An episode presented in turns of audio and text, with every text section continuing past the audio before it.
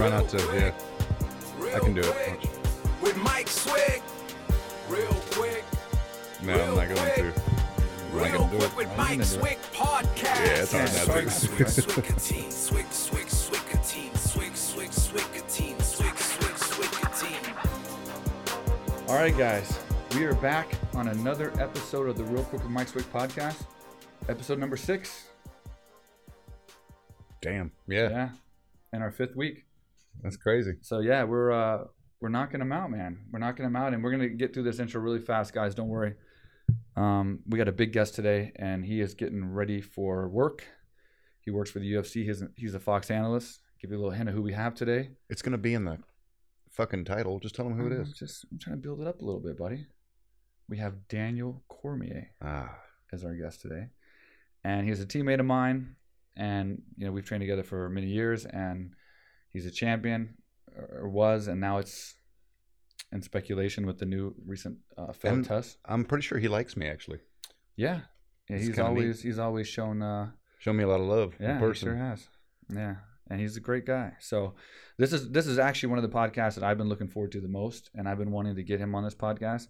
We just started this five weeks ago, so getting him, he was on vacation in Hawaii, and we were just ready to go gung ho on these things. So we just started knocking them Yeah. out, and so this is the first time we've been able to actually get a hold of them and and, and get a time that we can actually and good lock him in. timing with all that news with Jon Jones and Yeah. his piss and all that stuff. So, So, we're going to talk about all that today. Um, the, the new Jones test and how he felt, and and we're going to cover everything. His trip to Hawaii, uh, maybe break down a couple more fights, and uh, we're going to tell some old stories of the good old AKA headquarters days yeah, of uh, from the time when he came to AKA till now, when which you get there in 09? incredible. I mean, I don't even know exactly when he came, but I remember all the stories, and we're gonna go over a few of those. But man, what a ride he's had, and uh, from the Olympics to UFC Yeah. stardom and, and being the champion, incredible, man. I'm so I'm It's so impressive proud of him. career. Yeah, and it- impressive guy overall, just great guy. So yeah, and, and you know, one thing I'll say about Daniel is he never forgets where he came from, and, and he's always given us so much respect. The guys that were on the team before he got there. we should do a shot every time he says Louisiana.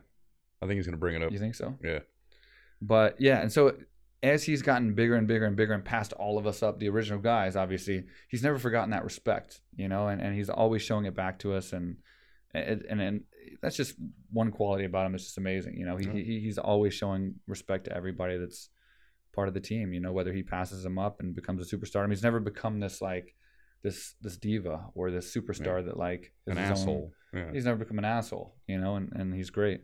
good family guy too.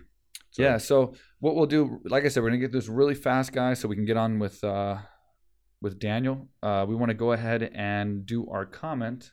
Who's going to win the free training at AK Thailand? And we had some great comments, some great feedback. Two thousand views in the last couple of days on Yeah. YouTube alone for the Mickey Rourke uh, yeah. Podcast.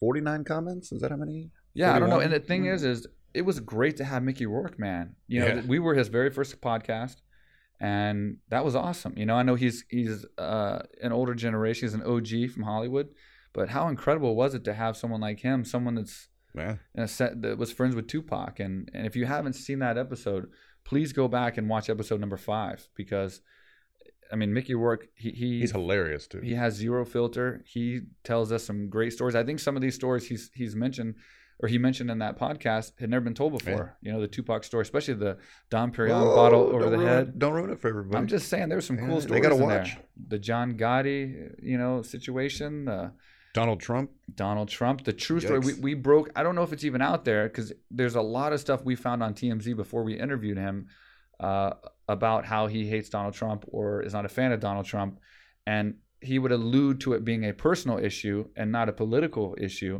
And but it would never they would never go into details of why. We actually got the full scoop of why he personally doesn't like Donald Trump because of a hotel incident that happened when he was filming the movie Bullet with Tupac. So that whole entire story is on episode. Uh, We should get Five. him. We should get Donald Trump on the podcast. See what he thinks about it. yeah, but we'd have to go through Twitter. I think Nobody said he no only tweets. yet. Donald Trump only tweets. But buddy, you got to admit, nobody said. Well, obviously, no to you. I don't know any of these people, but nobody said no to you yet on the podcast. So Yeah, it's uh, we're, we're lucky and, and- Yeah. and we've been able to get some really good guests. and We some of the ones you Hunt. got lined up coming up soon too. It's- Yeah, we're going. Yeah, we're going to the moon with this thing. We got we had a Hunt, we had Hardy, we had Rourke. Today we have Daniel, Daniel Cormier, man. and we got some big ones lined up. So it's going to be good.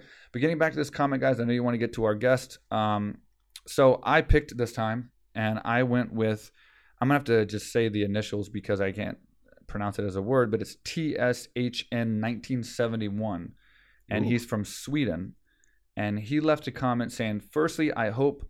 All is good with your families in Texas. Okay, Ah, you won us over with that comment because as we said in the broadcast before we're houston boys. We're you know we got hit by the hurricane and it's still it's still a huge issue right now. So please do your research. Donate to the um, charities that you feel confident is going to do the most for for houston. I'm not going to try to tell you which charities to, to donate to but uh, definitely help out guys.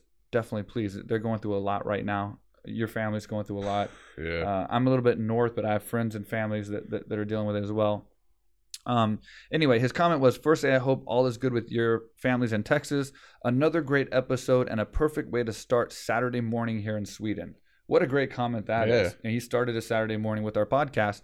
Um, uh, one thought about the choke out of Mark. What if Mark has some kind of superhuman skills and reverses Mike and chokes him out instead? Smiley face. I don't know why that gets a smiley face. because he's right.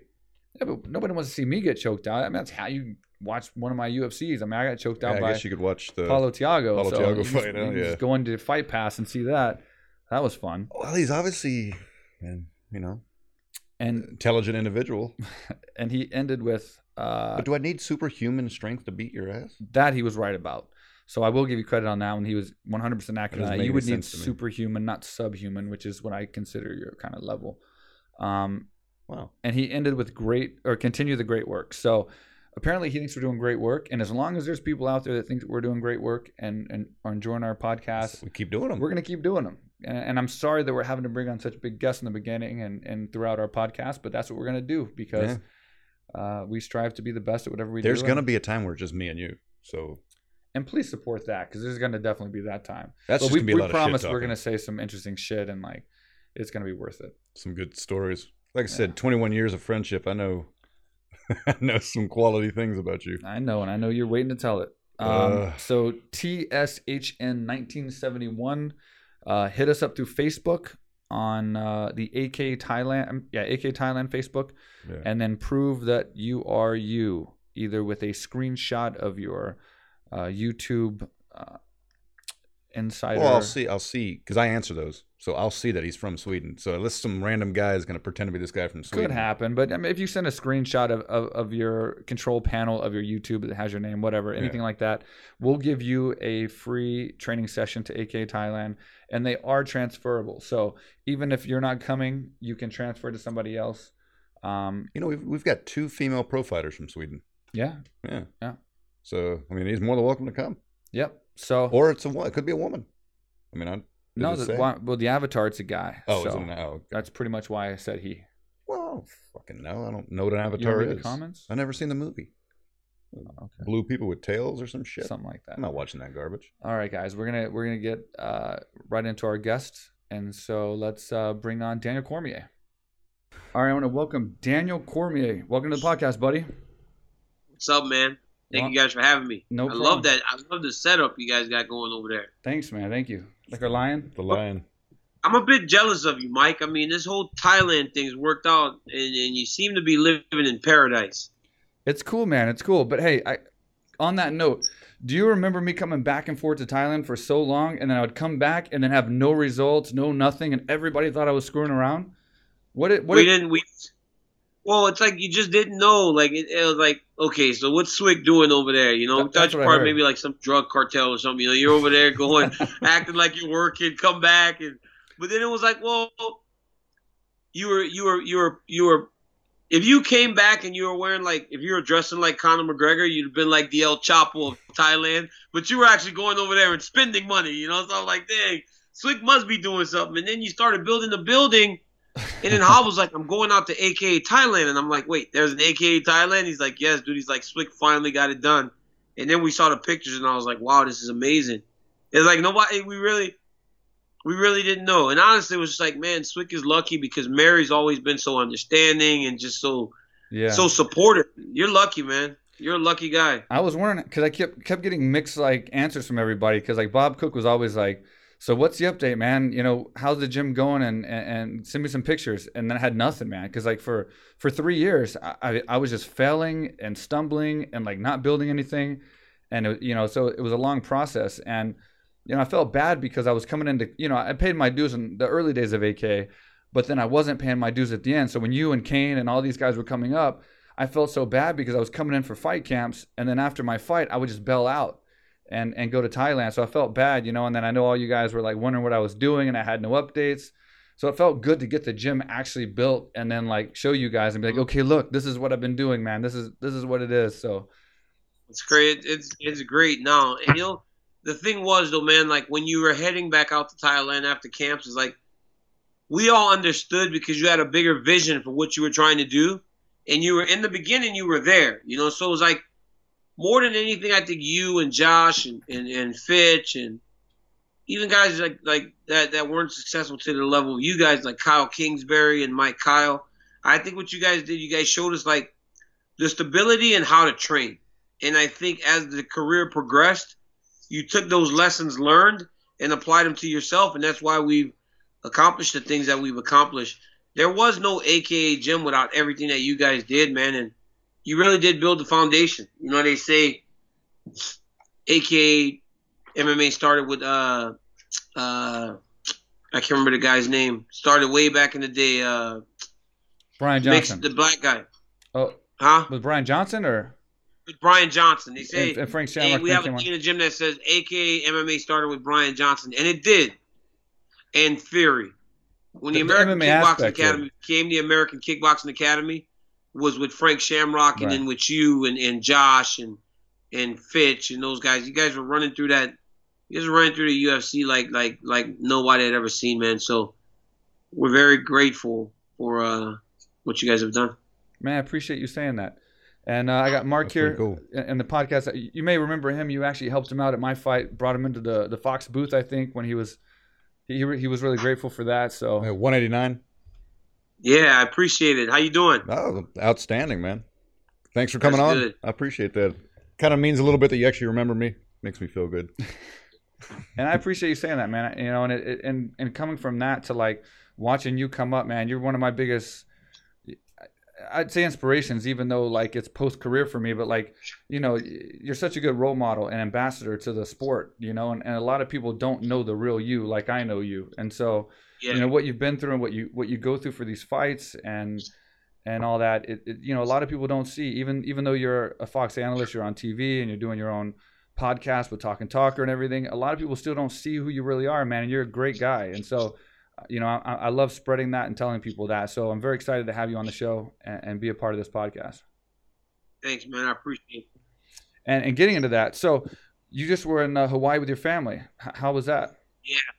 It was great. We uh we went to Disney Aulani. There's like this uh it's like a it's like a Disney hotel. They've got like uh four swimming pools, they've got a beach, they've got a few slides.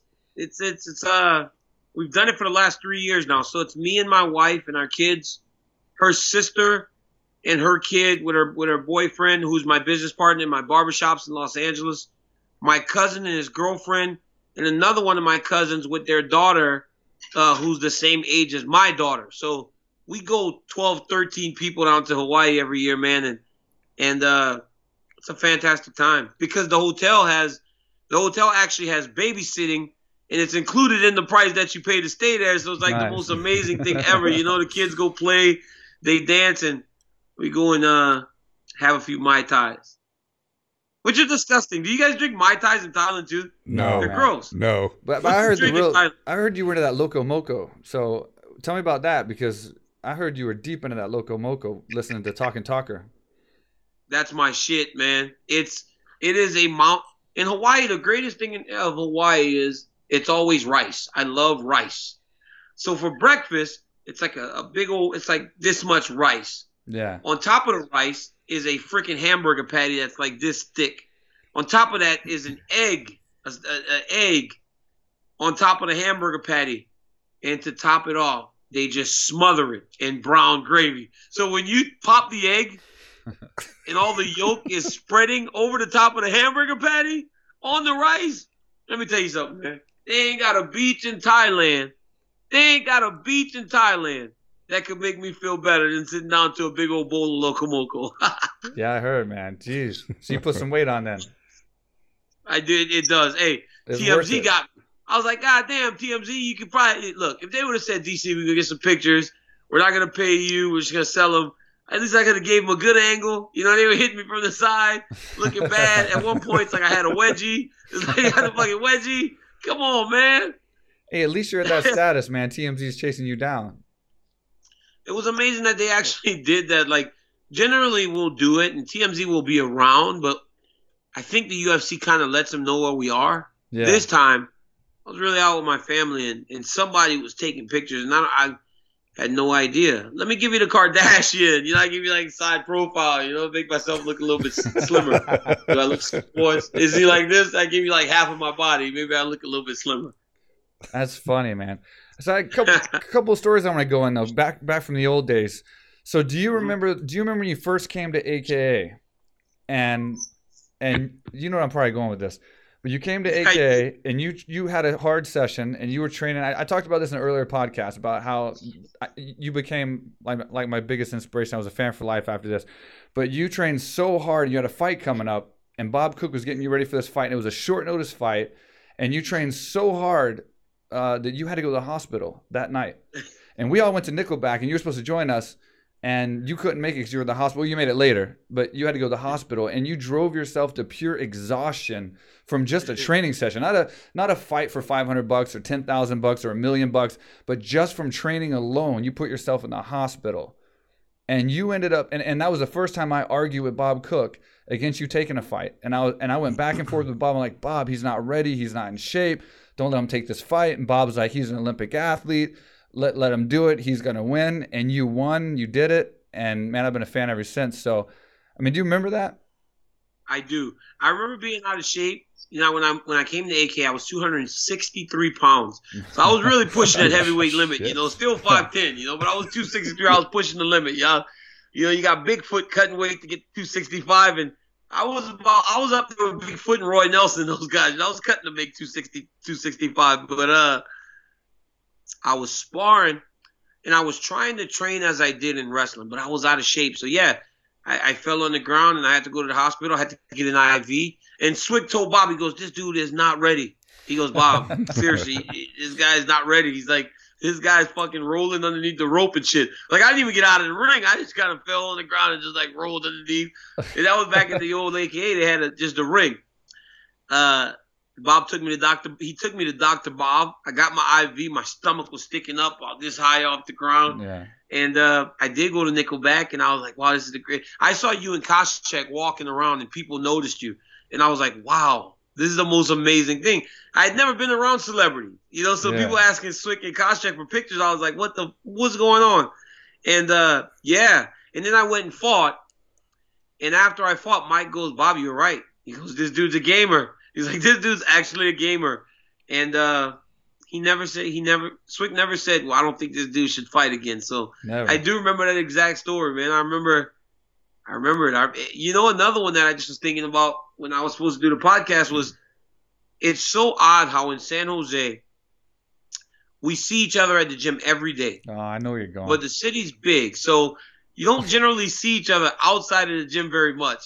And Mike Swick, this guy lives in Thailand essentially.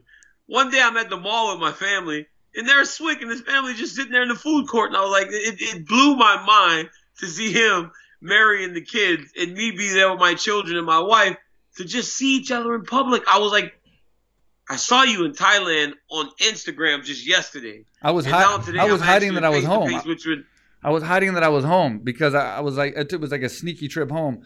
But but I know you used to give me the hardest time because I never I never went to like events with you guys because you were saying how like you would keep track with how many like public outings I would miss because the team would go out and do events and do like baseball games and like and I never went to any of them. And so you used to always give me the hardest time. So that was, that was probably one of the few times we we definitely we hung out. Well, we've hung out many times outside the gym, but that was one of the few times that we just coincidentally caught each other at the mall that time. But It never happened. To, it's the most surprising thing to me that we don't run into people more often. Like Yeah. I, I, I've been here now since 2009, and I don't think I've ever seen Jon Fitch around San Jose. Just right, right, right. and I right. imagine if I did see Fitch walking around San Jose, I probably would think it was some homeless guy. Fitch living in his own world, just kind of walking around, not talking his shit, being all weird. That's funny, man. I, I want to ask you about something else too, and another story because we can do this because we're teammates and stuff. So yep. There was this time, and, and you may not remember this. I hope you do, but there was a time. It was a locker room story. We were at AK headquarters, and in the locker room, you were in Strikeforce, and you were running around, and I think you were telling Bob, but you were so excited because you had, I believe, forty thousand dollars in the bank. It was thirty or it was forty, and you were you were running around in your towel, and you were so excited. You're like, Bob Cook, I got forty thousand dollars in the bank. You were just so excited about that money, and I remember thinking to myself you're gonna have so much more money than that one day. You, you ain't even gonna think about that. Now let me fast forward real fast. So now I'm listening to Talk and Talker, which is an amazing podcast that you and uh, I want to say this correct, but Nick Swimmern, correct? Yep. Y'all do. It's an amazing podcast, and I just heard in- in the latest podcast that you now have a check for one million dollars a month old just sitting in your safe that you haven't even taken to the bank yet. Is it right behind you? So so how crazy is thing. it to go from from being excited about forty thousand dollars in the bank when you were coming up to now having a check for a million dollars just sitting in your safe? You ain't even taking it to the bank yet. I uh I still get excited for any money. See, so I think that's what makes that's what ensures that I'm never going to be broke is that Yeah. I'm I still get really excited for little money. So Dwayne and Bob will have appearances, you know, and they'll be like, "Well, are you even going to do it for this amount of money?" And I'm like, "Hell yeah, I'm going to do it." And they're like, "But it's really low." And like I'm like, "Man, it's money." You know, like I don't I don't turn down any money, but you know, it was forty grand. It was when I fought Jeff Monson. So you remember the time story? I made forty thousand dollars, and I was so happy. So you remember the story then? You remember what I was? I do, I do. I was running around going, man, I just deposited forty grand, and I was like, because I'm a wrestler, you know, I'm an old wrestler. Man, I used to go win tournaments, and they'll give me a three thousand dollar check. The biggest, the most money I ever made was I got fourth in the Olympics, and I got fifty grand over the course of a year. That was the most I'd ever made. So to make forty thousand dollars in fifteen minutes was, it was absurd. Now, in regards to the check, so here, there's a story to these UFC 214 checks, right? So everything that I have gotten from that fight, I haven't deposited because I feel like when I do, everything's final right. in regards to that fight. That's the end of my title reign. That's the end of the fight. That's the end of the rivalry with Jon Jones. right. That's just it's so much finality to depositing all this money and being completely done with that part of my career when it's consumed so much of it that I just haven't been able to do it yet. You know, and reality is if uh I'm gonna do it at some point. You know, there's not it's I hope so. days If not, just send that check to me. we'll cash it. We'll Was ca- that? I hope so. If not, just send that check to me. We'll cash it.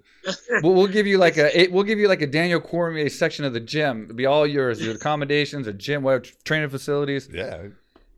You better cash that check, man. you have 90 days and and just like you know man like i put a lot into this so for to be completely done with that whole part of my career and that story uh, would be it's a big deal to me so i'm just not mentally uh, there yet right. you know That so that's sense. why i haven't deposited my ufc 214 checks because i still got my sponsorship you know reebok and stuff and i've got a few things that i need to i just haven't done because of the finality it would bring to uh, everything that surrounds uh, UFC 214. Right, right. And now, I mean, just recently, you know, a couple days ago, uh, Jon Jones tested negative in a blood test, and the big, the big uh, misconfusion uh, that people are still having is that it, it's the same test he took prior, which was post uh, weigh-ins. Now, the post weigh-ins test was a urine test, which tested for T-ball, and then the blood test didn't. So, ideally, the, the test for the, the blood that he took post uh, fight and passed is irrelevant. I mean, if, if that B sample comes back from the post weigh-in test, he's in just as much trouble. I mean, because the blood test didn't Yeah. test for T-ball. That's what he tested for before the fight, so he had it in his system no matter what.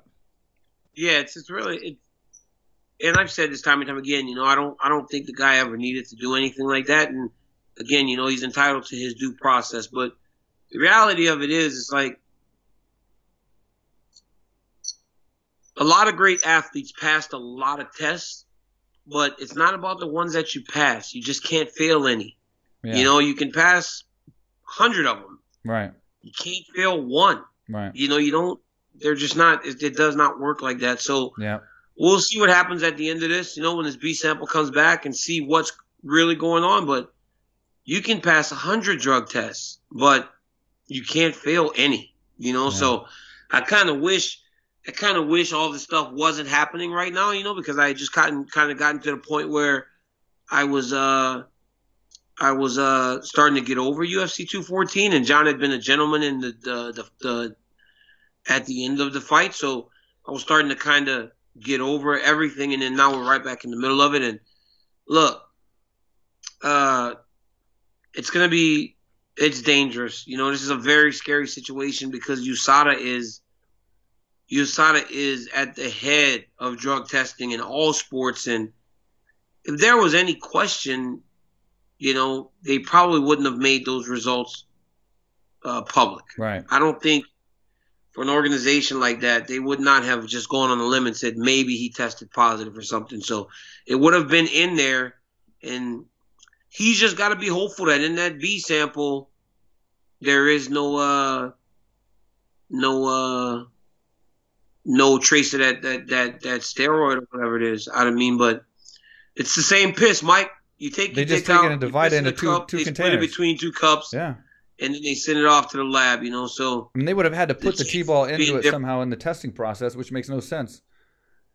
was that I mean, to, for it to be, uh, you know, now all of a sudden coming back negative, they would have had to somehow put T-ball into that during the testing process because I mean, it, like do you said, it, where do you where do you get that e ball, whatever that is? Where do you get it? I mean, where do you get that? it's just like the street name or whatever. It's just easy for me to say because I, I don't know how to say the proper Tyrannoball or whatever it is. So I just say Yeah. T-balls. I, but like like like Chael said too, because in, in his podcast that uh, you know that's used. It's expensive. It's hard to get, and it's used in stacks. So obviously there might be more things to it than that, but um, the T-ball is just easier to say, and I, I'm just keeping it simple. Yeah. But the point is, they, No, they, they separate the piss into two containers, so it's the same exact piss. So unless Yeah. unless they put that T-ball in that first sample, it's not like it's not going to be in the second sample. You would think, you know. Well, the the uh, honestly, and again, man, I'm trying to be very careful with how I say these Right, things, but the likelihood of it being different is very low. Yeah. and uh, it has happened before. It has happened before. Thing is, though, it's happened with stuff that our bodies create Right. naturally. Yeah. You know, so if a person gets caught with like a a growth hormone or something, or our bodies produce hormone on their own, maybe the level was raised a little bit higher from using synthetic or whatever you, however you call it. So it was like on the border, and when the B sample came back, it didn't have as much or as high a, a level. But the body creates that. The body doesn't really create uh, T-ball, or you know, it, it doesn't really like make Yeah. that naturally. So that's that really is a uh, substance that's not found in us normally. You know, so it's going to be very difficult to come back different. If it does, then oh well, you know. Oh well, good for him. It's not, you know, oh well, it doesn't do anything for me, you know, but oh well if it comes back negative. But if it does come back negative, you just gotta hope that he uh he's way more careful as he goes forward in his career. Yeah, there's two things I wanted to mention too. So you've mentioned that, that you heard from Danny when you were with your family about this whole drug test uh, failure again. Now you, you talk about how sad you were, how sick you were, how upset you were. Uh, coming from personal experience where, you know, I'd fought a guy and, and lost and like, you know, the only thing that could have made the loss better would be if something happened that he did pop for steroids because then I could at least know, okay, he cheated and at least he beat me cheating. Was there any Mhm. part of you that was relieved at the fact that he popped, where where you could at least say, okay, I lost the fight. That's the worst thing that could happen at that point. But now he popped for steroids, so now that that kind of makes that loss a little bit less damaging, I would think, to you. I mean, was there any relief at all, or was it just pure because of the whole thing? You were you were just upset about it and sick and, and going through this whole thing again. I'm just like I'm just like for me it's like I'm a different type of guy, man. Like I don't really look for any type of like uh I don't look for any positives and losses. You know, people tell me stuff like, "Oh, it was a great fight. It was a close fight. You were winning the fight, or you were super close in the fight." Doesn't matter. I lost the fight. But if you know, he so cheated, if he cheated to beat you, I mean that that says something, Yeah. right? it's it's different. You know, the, the most upsetting thing I think is when I think about it. If I was thinking to myself, and I think what made me truly sick was that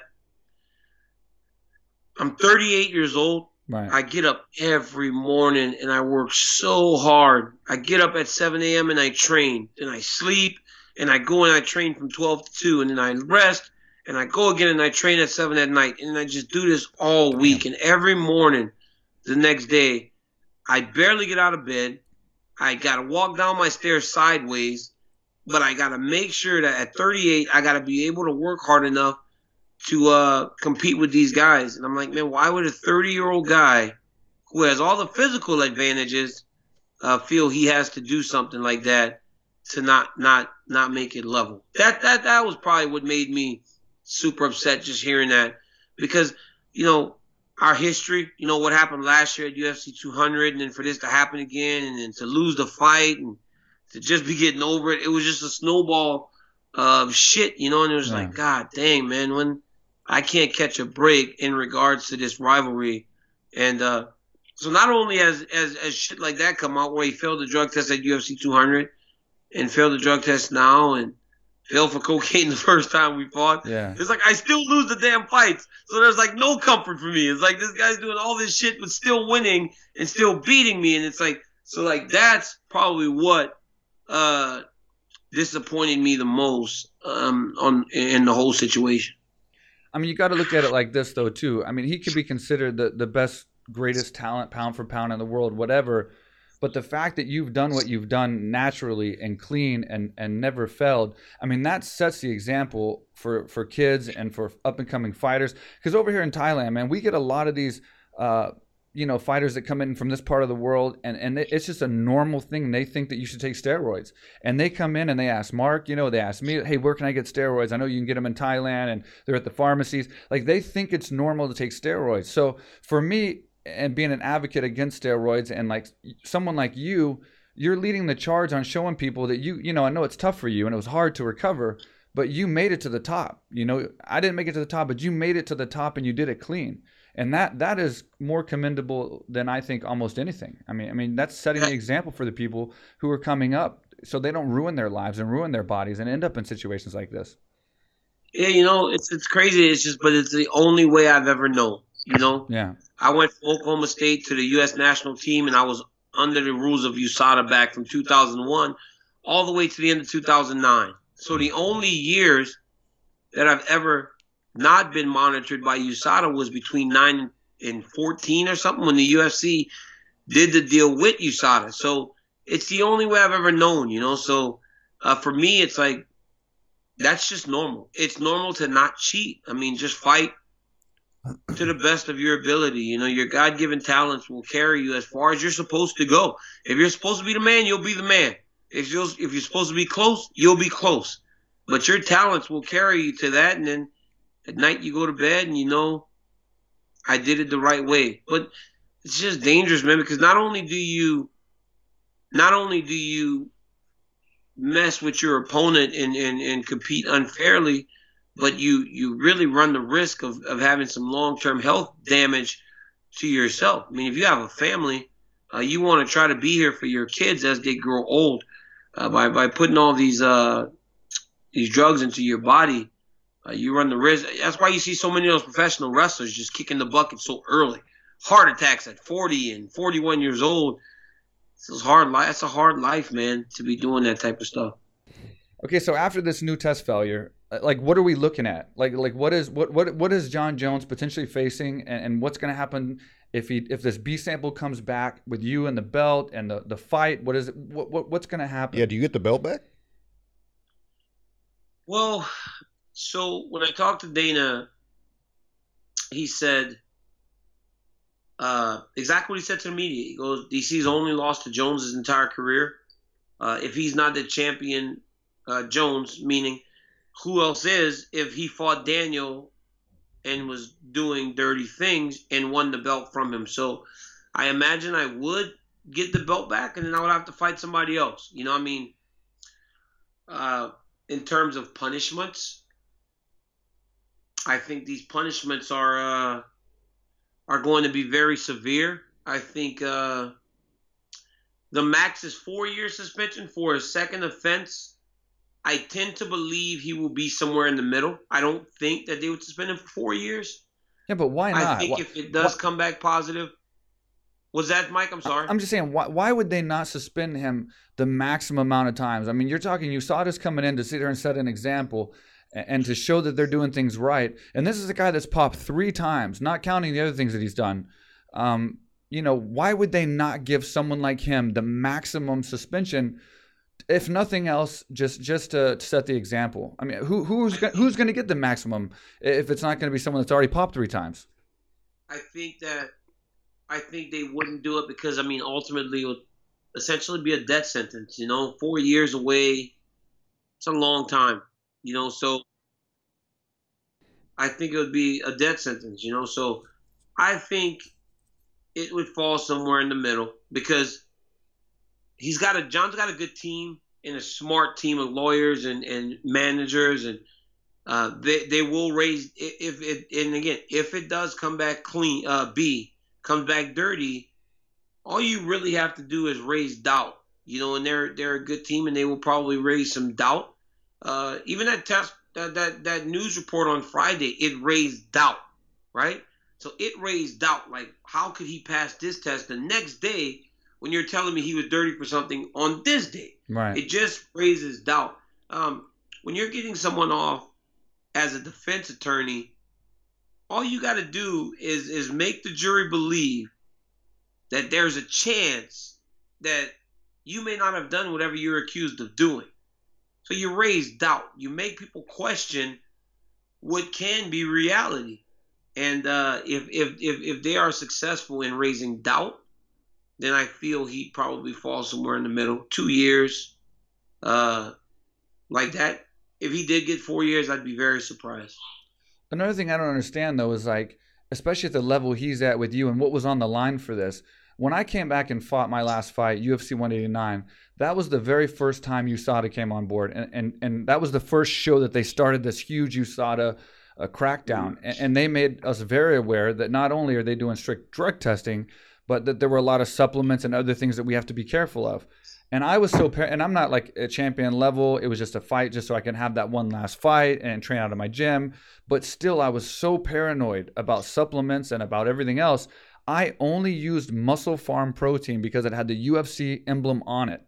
And I did my whole fight camp literally only using that. I didn't take a single thing that was even questionable through my fight camp. So I can't wrap my hand, or, or sorry, I can't wrap my head around why Jon Jones would even take something questionable. Uh, You know, the, the time before last, he said that it was a tainted uh, generic Cialis pill or whatever, and now they're saying that this is possibly another tainted, uh, some other type of thing. It's just it's mind-boggling to me that somebody at that level with all this on the line would even take any supplements or any anything that would possibly. And it's not that he's old, you know, he's not as old as you or, or me or. I mean, he's still young and in his prime, so I can't wrap my head around why he would take anything other than just pure protein, pure amino acids, and just train hard. That's uh that's uh it's a million dollar question, you know. With with with so much at stake, how can you be careless? I guess that's probably the best way to phrase it. You know, like Yeah. you know how much is at stake, you know, how can you be careless? You know, so uh it's it's crazy, man. It's crazy, Mike. I mean, honestly, man, more than more than you would even know. Uh I wonder why. And again, that's the only thing that upsets me. That, that really upsets me. You know, I I know how hard I work to try to compete with these young guys. It's just unfortunate that if proven guilty, a guy like you said in his prime, young, all the physical advantages would feel he needed to do uh, something that wasn't completely on the up and up. Right. Well, I was going to ask you. Okay, so I personally feel like like I cry when I hear the national anthem at the Olympics. You you were team captain on there, correct?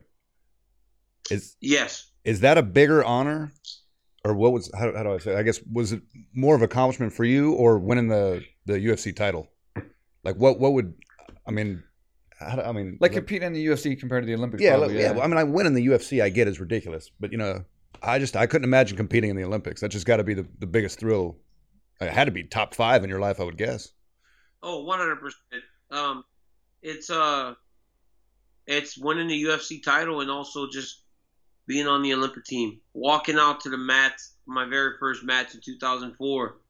Uh, walking in the opening ceremonies is still one of the greatest emotions I've ever had. Like I just felt full, you know, like my entire body. I felt like my whole body was just on fire uh, the whole time when I walked into the opening ceremonies and uh, then then then actually walking to the mat with the with the United States of America on my singlet, and being one of seven guys in the entire country to have to go and represent our country, uh, wrestling the world was was truly an amazing honor. And uh, I never thought for the longest time that any anything could top it. But when they put that belt on me, um, it was pretty close, man. They are neck and neck. It's two of the greatest accomplishments I've ever had. They're neck and neck though, because making the Olympic team was it made it took a lot of pride, and I took a lot of pride in being a guy to represent our country. Uh, winning the UFC title was a lot of pride, but it was also a lot of money. Yeah, I was about to say. So, yeah, it kind of went. In. That probably it- helps it, too. It, it kind of added a second level to the happiness that I felt from being successful. That's awesome, and you did and you did both. So I mean, that how many people can say that? You know, It's crazy, man. I've I've had a long ride. You know, I talked to one of my high school coaches yesterday, and uh, I just remember a whole bunch of stories about people saying how he was too hard and he didn't care about us and he would not give us our just due. But I told him, I said, you know, because of you being so hard is why I am who I am today. right? because you showed me that I didn't need to be in Lafayette. I needed to fight to get out of there and, and just be a better person, hardworking man, and know that nothing was a given. And uh, I feel like from a very young age, I've been truly blessed. And I've gone to the right place, coming to the right contact with the right people, and now I am who I am, and I'm lucky. What what's next for you, considering uh, the outcome of this result? I mean, like obviously, say we're just gonna have to assume. I- I'm not saying it's gonna happen. We're gonna have to assume that that test might come back, uh, failed again, and then he's out for however long. What's next for you? I mean, how, are you looking to continue on and defend your belt and, and keep going, or like, like what, what- what's in your mind right now? It'll probably be. I'm, I'm, I'm resting. You know, I fought in April. I fought in July. So, um, the earliest I would be back to fight would be late January, early February. Would be the earliest that I would be back to fight. So, um, I'm gonna chill for a little bit, you know, and then do Yeah. my TV and. I'm call. I'm doing the color commentary on UFC 215 this weekend. Doing UFC 216. I got some other shows where I'm doing the color commentary. So I'm just gonna do that for a little bit. Um, wait for these results and his his uh his appeal and everything to go through, and then we'll we'll, we'll, we'll uh we will go forward after all that stuff is done. Um, so uh, once again, we're kind of at the will of of uh, of what he does, and it's okay. I'm kind of happy to get some time with my family and my kids. I'm coaching football. Yeah, I'm coaching my little boys' football team right now, you know, so that's uh that's also a good thing. So I just get I'm just I just got I'm I'm just away from the sport of mixed martial arts and the fighting capacity right now and and I'm happy about it. Should come to Thailand. yeah. Half the team's been here, and I, I mean, you're up. It's my turn, huh? You need to come up here, man. Let's set it up. We will, we will. Uh, But I guess my question was, so if Jones is out of the picture, where's your motivation? I mean, is there anyone out there that you really want to fight? Is it just fights now, or is there anybody out there that you really want to fight other than Jones? I mean, if he's out of the, the picture for a while and and you're kind of already done everything else and beat everybody in the division, is there anyone left that, that, that really motivates you, or or is he he's your your big guy? He's been my motivation for a long time. Makes me work harder and makes me train longer. If I if I said he wasn't, that'd be a bold faced lie. But Right. I get excited for other guys. At the end of the day, I remember July 29th as the day that I lost a fight. So even if I was really winding it down, you know, I wouldn't wind it down and end it in that way anyway. So I would be fighting regardless. So we'll see if I'm going to be fighting in a championship fight next I'm just going to be fighting a regular fight. But I'm going to fight. But we just got to see what the, what the terms are and what the circumstances are. But I'll get motivated for anybody, man. I love the competition. I love the fight. I love the lights. I love the crowd, whether it's cheering, booing. I love it. You know what's crazy about these fights too? When I walk out, I get booed to shit. But the moment I start fighting, I start hearing DC chants. It's the most amazing thing in the world. I feel like they just kind of people aren't sure if they're supposed to like me or dislike me. But when they watch me fight, I'm the small guy. I'm the guy that just presses forward. I'm the guy that's trying to break a person's will, and they see themselves in that fighting style, and they start to cheer for me. So, uh, it's a weird thing, but I'm gonna fight, Mike. I'm gonna be back in there. Uh, we just gotta find the terms under which we're fighting uh, next time. and I know you're mentally really strong, and I have to I have to go on this not to, to bring the conversation down, but how did how did this affect you with the the emotion that you showed after this last fight, and, and that Mhm. the kind of the backlash from all the, the the critics and even Snoop Dogg. And I know Snoop Dogg kind of critiqued you the first time, and then he just came back even worse the second time. And I know you you are a fan of Snoop Dogg. I, I've hung out with Snoop Dogg a couple times and been a fan of Snoop, Snoop Dogg as well. How how do you take that? Does it really bother you, or do you just kind of just say, hey, you know, it is what it is. I'm an emotional guy, and, and I look at that as inspiration anyway. I mean, I think everyone should have something they want bad enough to show that kind of emotion that you did. If you don't, if you're not willing to cry for for something that you failed to achieve, then it really didn't matter all that much. Reality is, I've cried. I cried when I lost in the Olympics. I cried when I lost to Jones both times. I cried when I lost every college match to Cael Sanderson. I commit myself so completely to these goals that if I don't accomplish them, it makes me sad. Yeah, of course. And I get emotional. It's just the truth. Uh, the Snoop Dogg thing, not that big a deal. I'm from Louisiana, you know, I'm from kind of the hood, so I know how people act. I know how people act Hey. whenever uh, it's my daughter. Say hi. yeah. How Say are hi, you? Kiki. I know how people Hello. act whenever. Yeah, it's just ribbon, you know. It's not that big a deal. It's harmless. She's like, she must need me. She went and put her leotard on. Oh, She probably nice. do her gymnastics. She's a hell of a gymnast. Yeah, It's crazy. that's hell of a gymnast awesome, at five years old. She's ridiculous. That's another thing people don't know about you, but you're so into the kids, not only your own kids, but teaching wrestling at AK. I mean, for years you've been teaching wrestling at AK, teaching the kids class as the champion of, of the UFC. You know, when other champions are out living the high life and, and doing their thing, you're at the gym training the kids and training wrestling classes. And I go back and I see you doing this, and and then my nephew's telling me you're out there coaching the the, the ball team with them. You know, and and it's crazy, man. Like you, you're you're that's why I say you're such an ambassador of the sport and just in life in general. So. That's awesome, man. It's awesome to to to see how close you are. I just want to live as normal a life as I can, Swick. Yeah. I want to work. I want to fight. I want to be with my kids. And I want to be a dad, man. I mean, that's it. I just kind of want to be a dad. I'm doing what I, I feel every dad should do spend time with his kids, help him in any way that he can, and just try to be the backbone. You know, you be the backbone for your family. You know, you know, that's the most important thing. All the accomplishments, all the money, all the other shit, that all means nothing. My greatest accomplishments are Daniel and Marquita right. and my wife Selena. That's it. That's awesome. man. Everything else is just lagniappe. It's a Louisiana word for just extra.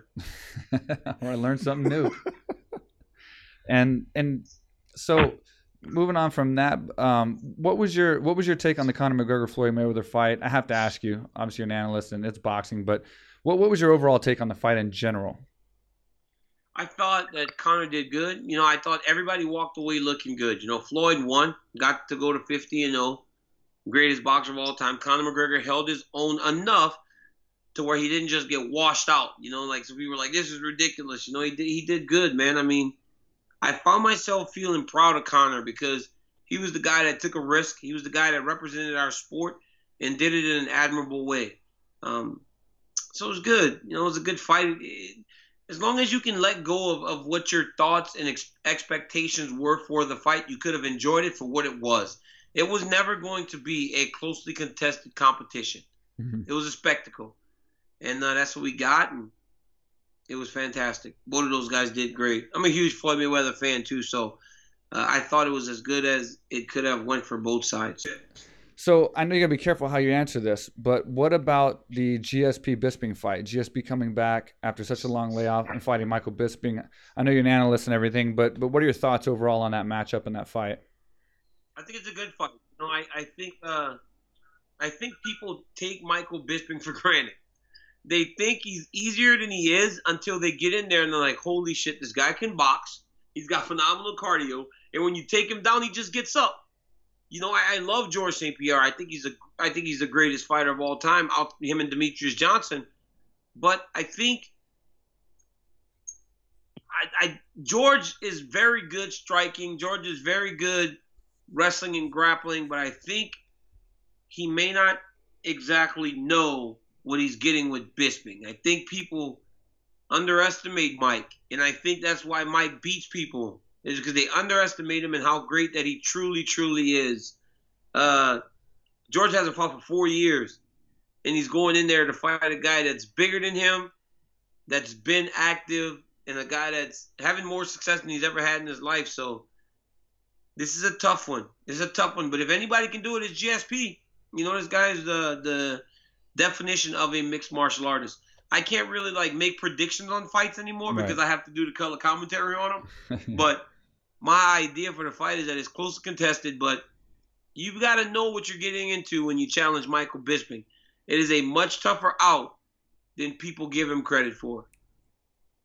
Do you have anything else, Mark? You got I just I wanted to personally thank you. Um, back in um, God 2010, uh, my mom had passed away, and everybody from AKA, even Koscheck, who hates me, signed a a bunch of different things so we could have like a benefit. We ended up not using the stuff. We gave it to kids with leukemia and stuff like that. But I want to thank you and all of AK for helping my family out. It really did mean a lot. So I, don't, I never got to personally thank you. So I guess now's the time. So thank you.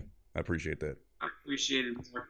I appreciate it, man. Take care of my guy Swicky over there, please. I, I take care of him, man. oh, He- you don't do shit.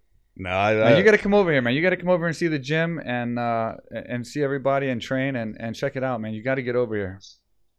I will. I want to bad, man. I really do, and I will. we'll call I'll in sick for Hal told me he 215. And then uh, everybody check out Talk and Talker, which is Daniel Cormier's podcast. I've been listening to it. It's amazing. And is there anything else you wanna you wanna plug before we go? No, man, I just want to say thank you guys for having me. Uh, obviously, always thank you to my management team, Zinkin Entertainment, the American Kickboxing Academy, my sponsors, Monster Energy Drink, Metro PCS. Listen Oh, you to the got- Talk and Talker podcast, man. Get So- on iTunes, talkandtalker.com. I was Be gonna fun. if we uh if we get I know we tell everybody this, but if we get fifty thousand likes, I've never been in a fight in my life. I mean, at fifty thousand, He's never even trained for a fight. yeah, I don't. Yeah, it's not my thing. Fifty thousand um, subscribers, by the way. Yeah, if we get fifty thousand subscribers, I'll fight a Muay Thai fight. I'll go through the training camp and do all that crap. So, I need you to uh, help me push that. We're at three hundred and forty. I'll push it just to watch you get kicked. I'll, I'll push it just to get wa- watch you get leg kicked 20 times and just be hopping around that damn ring. Everybody's Like, doing that. that. That's what why everybody wants to see, Daniel. They want to see him get his ass kicked. That's Why why does nobody it. say, "Hey, man, I think you're going to win this fight"? Or I don't. never I don't get any of that shit. get Kicked in the leg, you're gonna be like, "What the hell? It sucks." Well, that's why I'll train for a month. ain't gonna help you, buddy. yeah, thanks, man. I appreciate the boost of confidence there. That's that's outstanding. Well, I, I appreciate your time, man. I know you're busy you're getting ready for your UFC uh, job and everything. So I appreciate you coming on the podcast. Everybody, check out Talking Talker podcast. Everything that Daniel mentioned before. Thanks for stopping by, buddy. And man, it's great talking to you just as a teammate, not only as a, a host of a, of a podcast. Thank you, man. I appreciate you guys. Yeah, thank All you right, a lot. Mike, we miss you over here, brother. Thank really you, man. do. Miss you too, brother.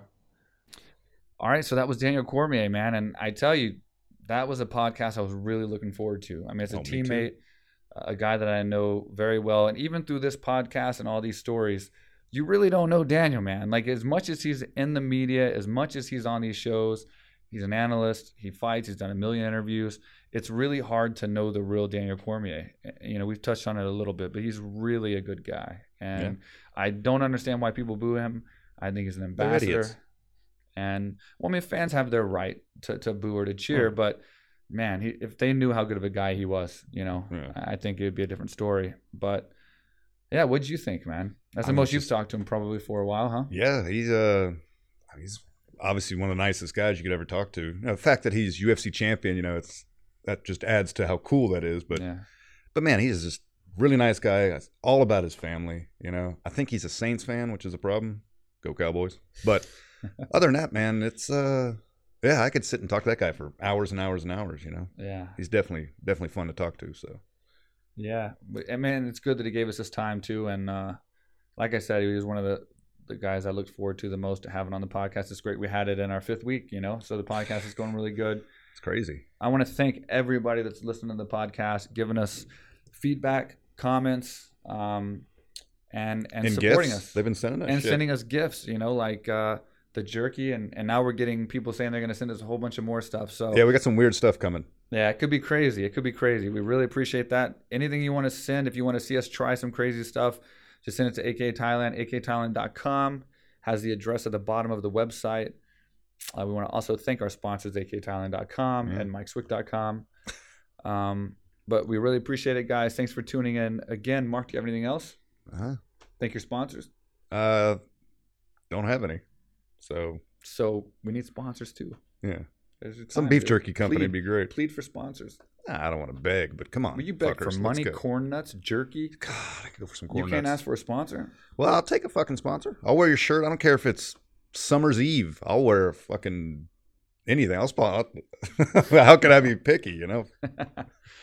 awesome, man. And uh, yeah, so that's it. And uh, thanks a lot, everybody. And I want to give a shout out to Mark because he was sick today, and he he was very close to not being able to do this podcast. So Can't say no to Daniel Cormier. can't say no to Say no to you all the time, but never. Yeah. do it. Yeah. So I, I appreciate it. And you didn't have to leave. I'm pretty impressed. He was worried he was gonna have to leave and uh, And- go take care of some business. Yeah, you can say shit. They know what poop is. Yeah.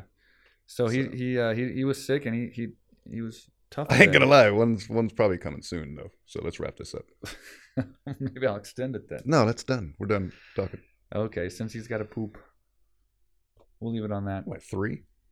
All right, guys. Thanks a lot for watching and tuning in, and we will see you next time. Oh, we got to cue that music, huh? Oh, we got to cue the music. Do we have it? Do we still have that? Uh-oh. Uh-oh. Which, by the way, I talked to Danny, the original creator of this. He's uh, sending us another one to try out. So Yeah. It's going to have Mark in it, probably, right? probably. Well, it needs to. I mean, Well, you, sex sells. I mean, if you can if you can stand here even when you're sick, man, you're kind of earning your keep. I'm not going to stand up and dance when it's on the outro Okay. because I don't want to shit my pants. But Cue that So- music. yeah, thanks, Danny.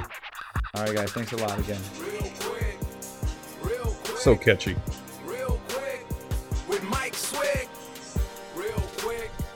Real quick, You're gonna dance a little bit, aren't you? real quick with Not Mike even a little? At least you got to give a couple of these. We have to do it at least. Just give me two. Oh yeah, yeah. Ah, fuck. See ya.